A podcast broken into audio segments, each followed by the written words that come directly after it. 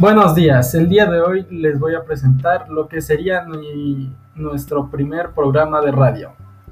Y el nombre de este programa es El Despertar.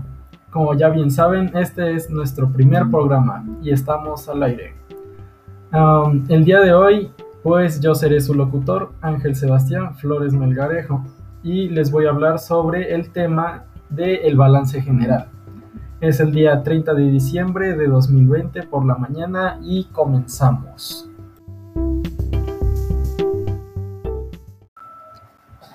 Bueno, ahora como primer punto les estaré hablando sobre qué es el balance general. Muchos estarán preguntando eso, ¿no?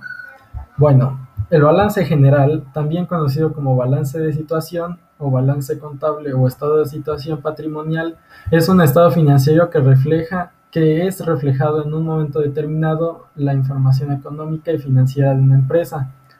Y esta se separa en tres masas patrimoniales, el activo, el pasivo y el patrimonio neto.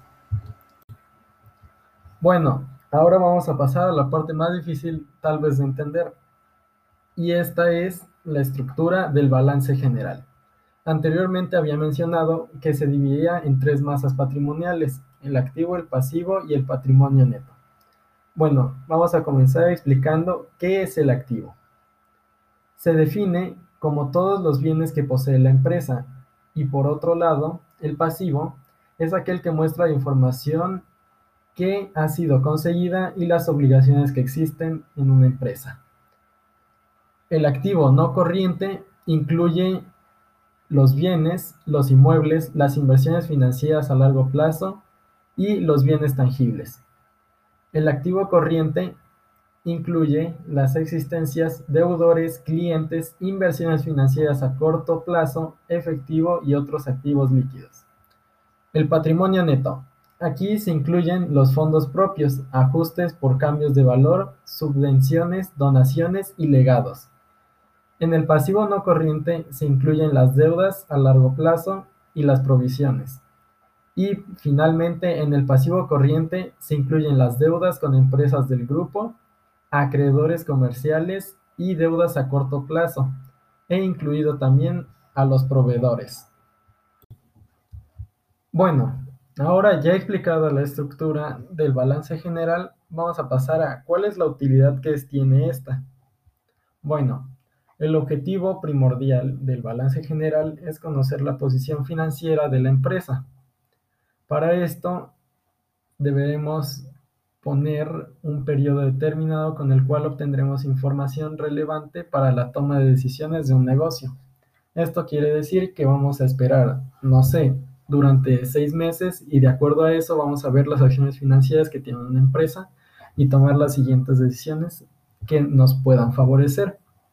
También como utilidad podemos encontrar que cuenta con información financiera estratégica, oportuna y confiable, y nos ayuda a tomar las decisiones importantes para el crecimiento de una compañía de manera más acertada.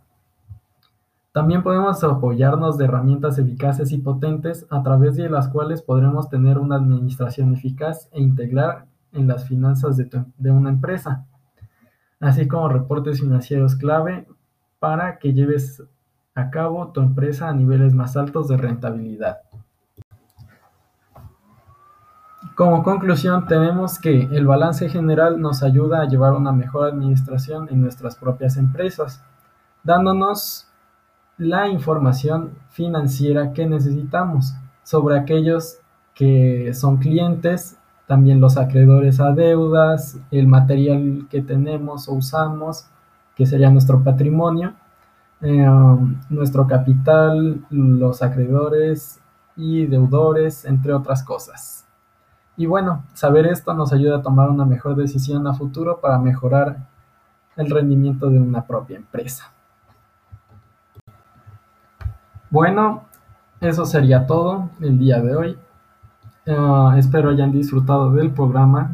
Fue muy rápido, la verdad. Y pues bueno, este fue nuestro primer programa de El Despertar. Yo soy su locutor Ángel Sebastián Flores Melgarejo y pasamos a los comerciales. Muchas gracias.